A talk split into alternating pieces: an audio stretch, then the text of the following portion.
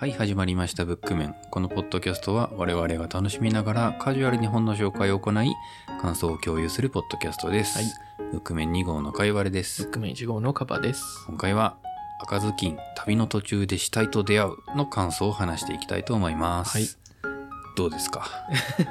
面白かったです。あのー、久々にこう推理小説うん。を読んだんですけど、まああんまりその、かっちりした推理小説ではなかったんですけど、うん。なんだろうな、4エピソードだっけ ?4 作品ぐらい入ってて、うん第1章から最終章まで、4作品入ってて、それぞれ色味の違うミステリーなので、まああんまり退屈せずに読めるし、うん。コンパクトでいいなって感じでしたね。いいよね。何話が好き？えっ、とね、ちょっと思い出しますね。そっか、し久しく読んでないですもんね。僕はね、あの、どれだっけな？うん。あ、2章かな？2章結構好きでしたね。ヘンデルとグレーテル。ヘンゼルとグレーテうルん。まあ、登場式の作品が好き。あの、最初に犯人が分かってて、うんうん。探偵役がそれを追い詰めていく作品が好きっていうのもあるんですけど、うん。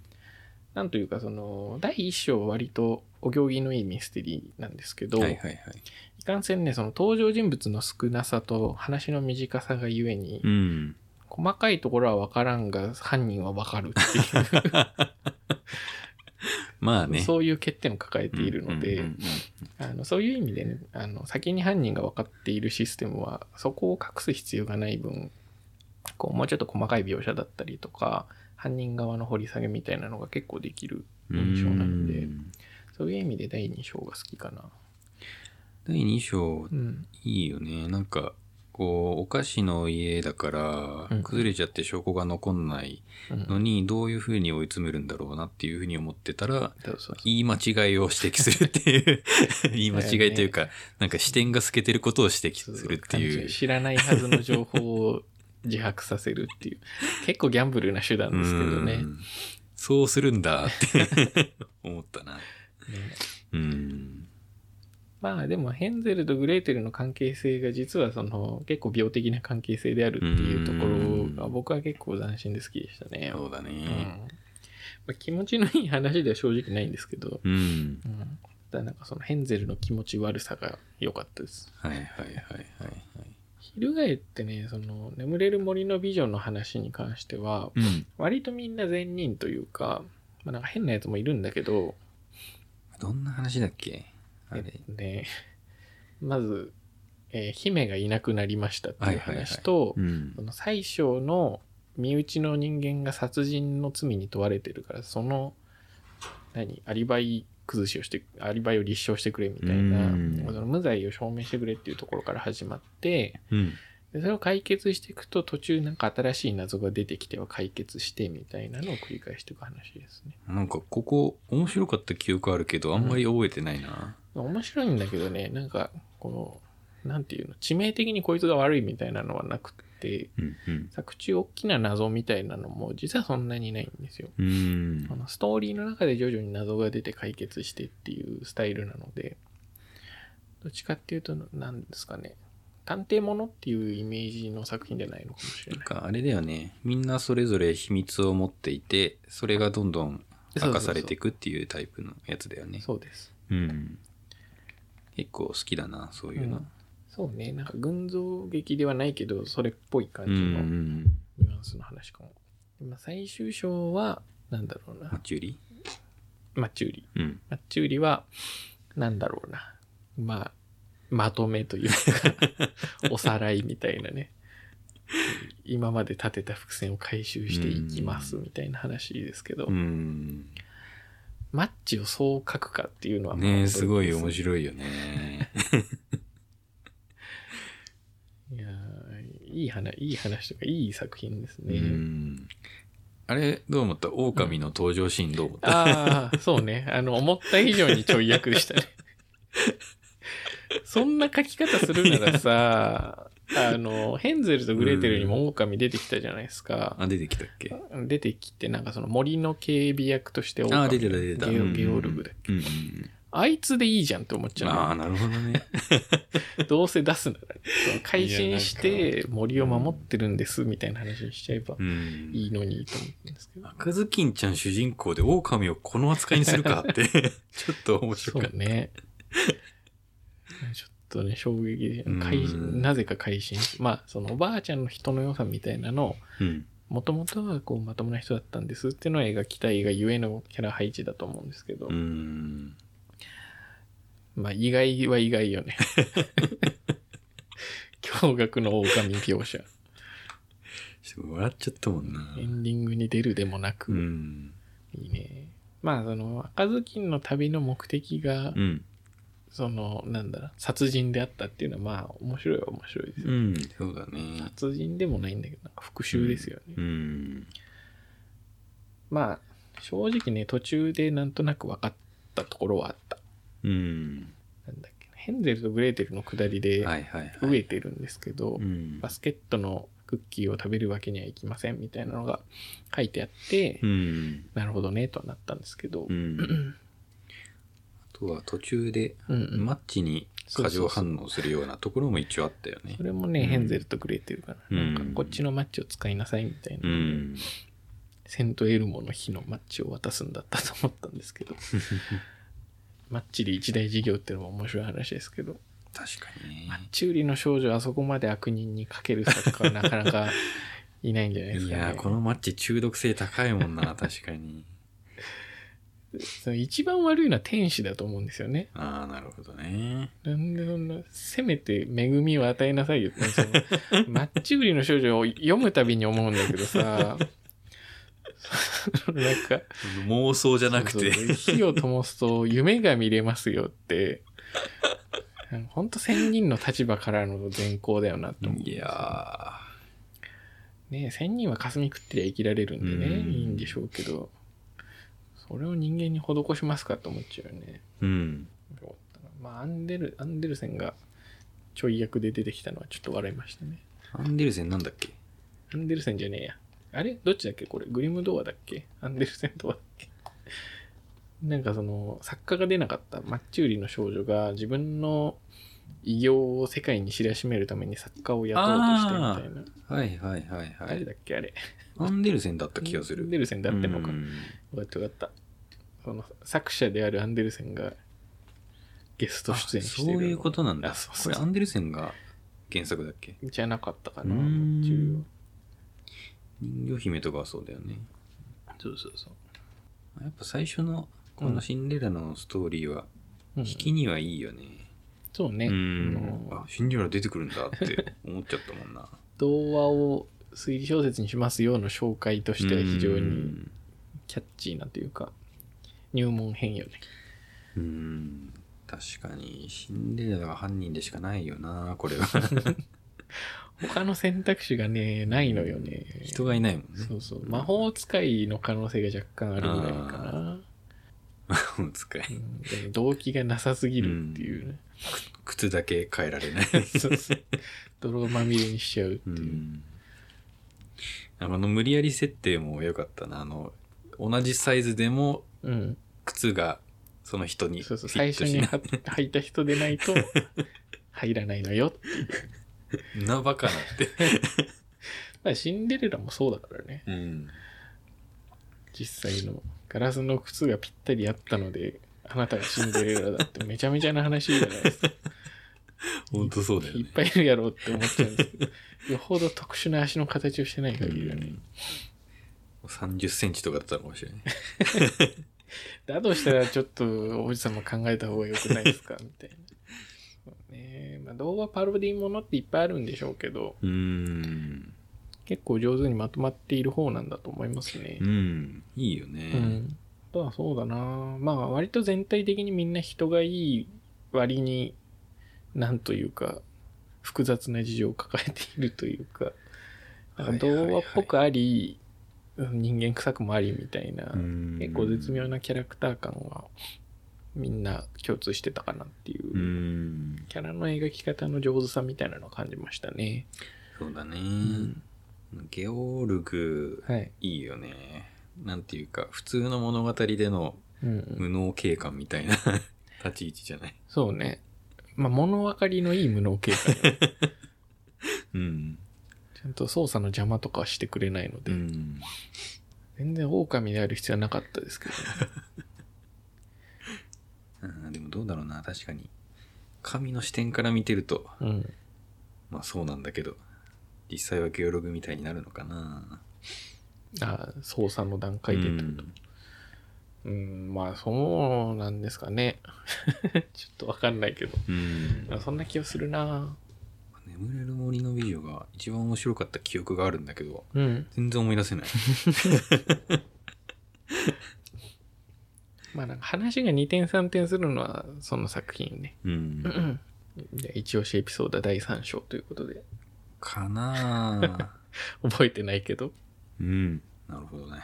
わかりました。分かったようです。なんか話すことあるかな。ペラペラめくってただけじゃないですか。どんな話だっかけなさんの感想を聞かせてくださいよ。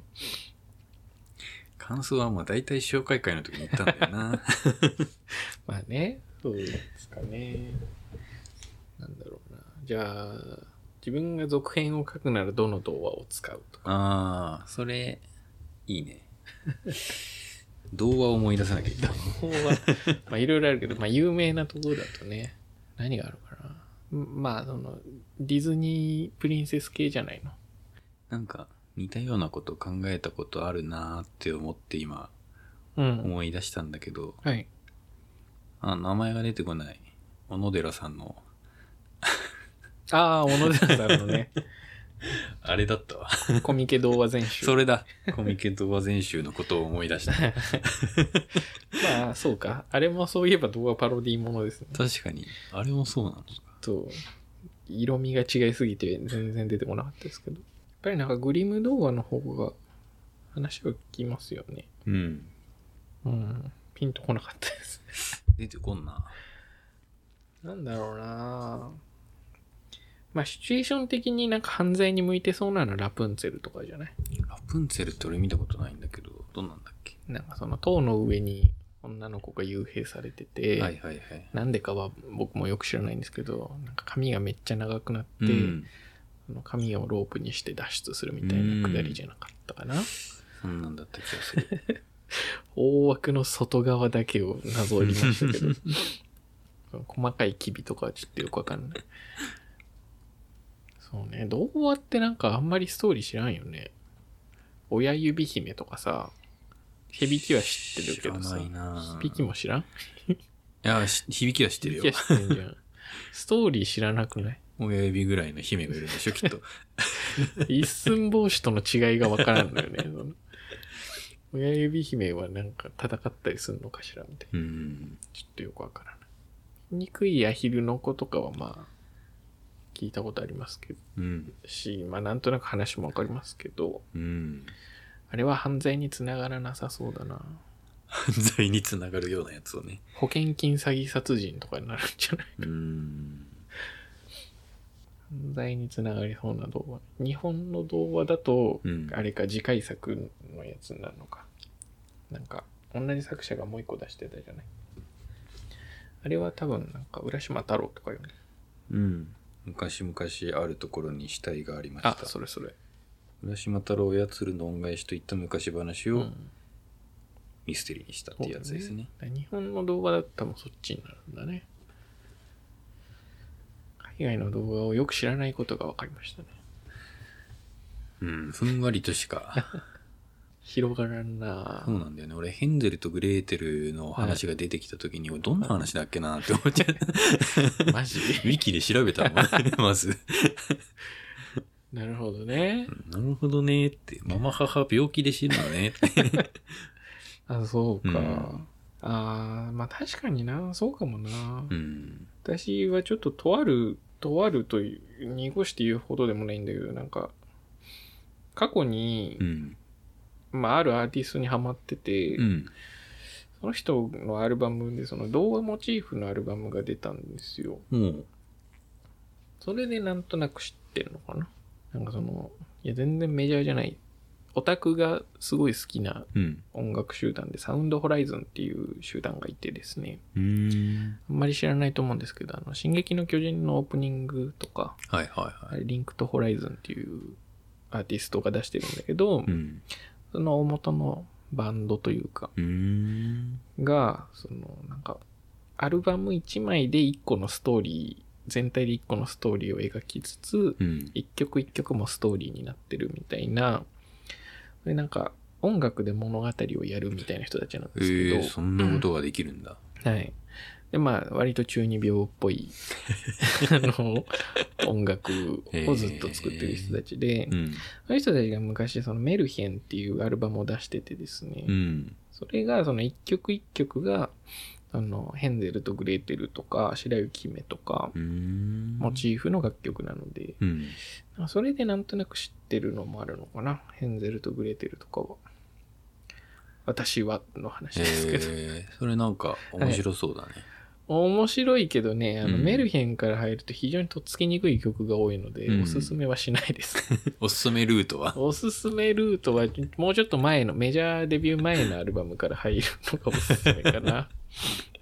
メジャーデビュー直後とかね。うんメルヘンはね、あの半分ぐらい歌ってないんでね。あ、そうなんだ。あと歌詞カード読めないっておなじみなので。どういうこと？進撃の巨人もさ、カラオケとかで歌おうとするとなんか、え読めなくね？みたいな、こう矢印が歌詞になってたりするんですけど、そういうこと？なんかそういうね、こう言葉遊びじゃないですけど、うんビジュアルで歌詞を書くみたいなことを歌詞が読めない。やる楽、まあそういうのがまた中二心くすぐるんですけど、知らなかった。はい。そういう人たちが好きだったこともあるので、なんとなくは知ってるって感じかな。もしかしたらあんま一般的じゃないのかもね、童話。うーん。全然関係ないところに話を飛ばしてしまった。他に何か喋れることあります？今、グレンの弓矢の歌詞を調べてた。歌詞出んのかな？えでもなんか、ドイツ語っぽいのは読めないけど、ああ、あの、日本語に起こしてあるのかもしれない。元歌詞は多分読めたもんじゃない。ああ、なるほどね。そういうことか。日本語に起こすって面白いね。日本語じゃないのか。いや日本語じゃない場合がある。うん。多分 YouTube とかで一部は見れるんじゃないかな。ん。そんなもんで よろしいですか？なんか話したいことない？いやー、すまん。ちょっと一回しか読んでないっていうのが痛い,、あまあ痛いな、ちょっと。事前の予想だとね、あの、あれなんですよ。玩具修理者の方が話すことないんじゃないかとああ、確かにね。そう思ってた。意外とこっちの方が喋れなかったですね。いや、あの、面白いんですよ。面白いんですよあの、どちらも面白いんで皆さん、で、しかも結構ね、あの、軽めに楽しめるうん、作品なので、本当そあのおすすめなんですけう。ど、うん。ただ感想があんまりうまく出てこないですっていうだけなんでね。やっぱ2回読むって大事だな。そうね。やっぱね、自分なりの解釈が入り込むのって2回目、3回目ぐらいからなので、もしね、あの、感想をアウトプットしようかなと思ってる人は、実は何回か読んだ方がいいかもしれない。ね、やっぱね、3年ぐらいポッドキャストやってるとそういうことにも気づいていくんですわ実はね。実はね。これ、やっぱ長年やらないと気づかないとこなんですけど、気づいちゃいましたね。いや何年やっとんじゃって感じですけどね。はい。うんじゃあ、えー今作はここまでで、ー。はい。なんか思いついたら、えー来年の年始面で話します。うん。えーブックメンはツイッター等で、えっ、と、つなんだ、更新の告知をしたり、あるいは皆さんからのメッセージを受け取ったりしております。はいえー Google でブックメンで検索していただくか、Twitter で、えーカタカナでブックメンのハッシュタグでつぶやいていただくかすれば、コンタクトが取れると思うのでよろしくお願いします。はい。はい。えーというわけで、ちょっとグダグダになってしまいましたが、えー赤ずきん旅の途中で死体と出会うの感想会でした。さようなら。さよなら。